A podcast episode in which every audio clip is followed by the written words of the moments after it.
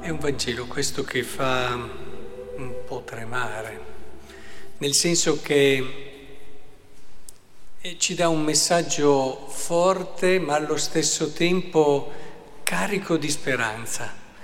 Il forte ci può far tremare, ma la speranza è quella poi che ci lancia in avanti, perché la speranza è così, spinge sempre il cuore in avanti. E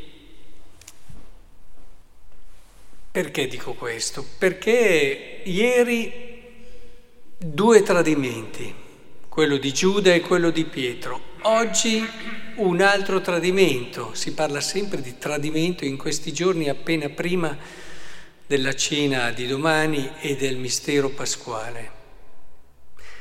E questo non è casuale. Il gesto d'amore più grande si consuma tra i tradimenti, anzi di più, per chi ha tradito. Ci vogliono dare questi testi la misura dell'amore di Dio. In che cosa consiste l'amore? Gesù è morto per chi lo ha tradito. E magari noi adesso ci scaliamo contro Giuda, insomma sgridiamo un po' Pietro, poi sappiamo che ha ben recuperato, però pensate a tutti i tradimenti grossi nella storia, nel senso di grossi crimini, grosse anche contro l'umanità tante volte, e contro persone terribili, atroci. Provate a ripensare un attimo la storia. Beh, i brani di oggi e di ieri ci dicono che anche per quelle persone Cristo ha dato la vita. Questo è quello che un po' fa tremare i polsi, ma che ci fa capire un po' l'amore di Dio. Perché è facile da dire, bello, ma ci rendiamo conto di che cosa voglia dire. Gesù ha dato la vita anche per Giuda.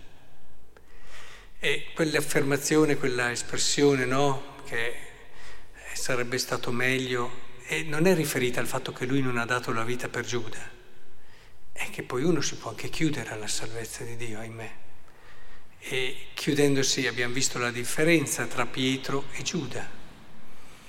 Ora, è questo quello che vorrei con voi cercare di comprendere perché questo ci aiuta, ci fa entrare meglio nel mistero dell'amore e ci riguarda, anche se noi non abbiamo avuto nessuno che ci ha colpito, tradito in modo così grave come è stato tradito Cristo, come ci sono stati tradimenti terribili e atroci e delitti nella storia dell'umanità. Però ci riguarda, ci riguarda perché la dinamica di questo agire di Gesù è la dinamica della fiducia nell'uomo, anche nell'uomo che tradisce. Io vorrei, è scriteriata, eh, diciamocelo, razionalmente parlando, a volte no, viene da dubitare sulla razionalità di Dio quando vediamo cose folli come queste. Eppure nessuno ha mai detto che l'amore è razionale e basta lo è anche, però non solo razionale.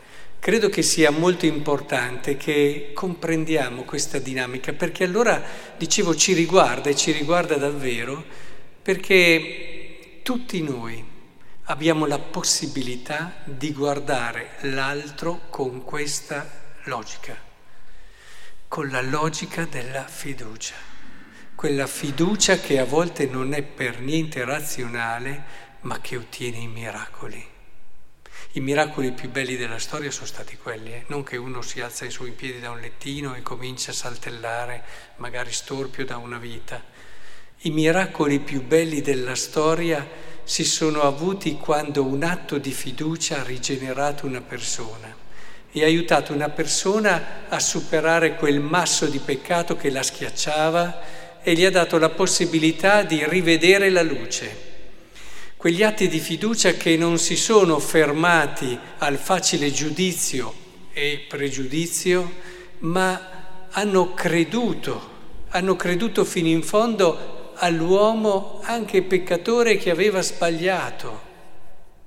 E finché non entriamo in questa logica, e tutti ce li abbiamo, eh? ce li abbiamo in famiglia, atti di fiducia di questo tipo, che tirano fuori la parte più bella dell'altro, ce li abbiamo a scuola, penso, insegnanti, eh, ce li abbiamo, ma in tutti i settori, al lavoro, ce li abbiamo nella vita di tutti i giorni, ce li abbiamo quando ascoltiamo e ci arrabbiamo i notiziari, ce li abbiamo in ogni situazione e spesso ci sono degli atti di fiducia che noi liquidiamo con la ragione dicendo no, non ha senso, questa persona è così, punto.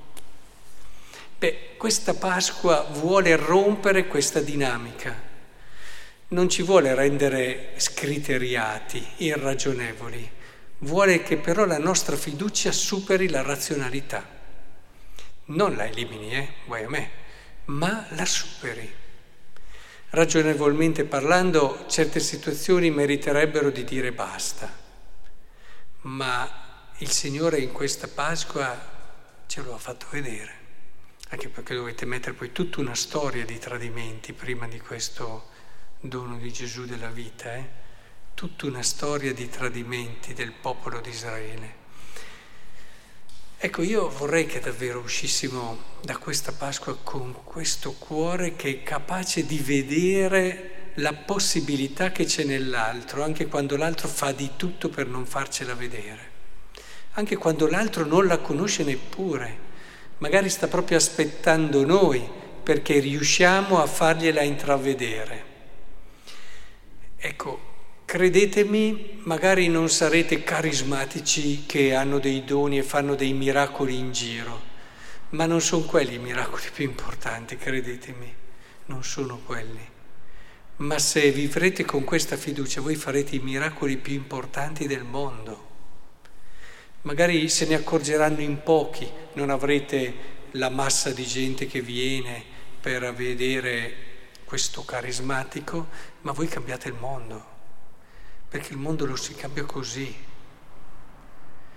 Chiediamo questa grazia a Lui, a partire da questa Eucaristia, che questo suo dare la vita anche per Giuda cambi il nostro cuore verso i fratelli.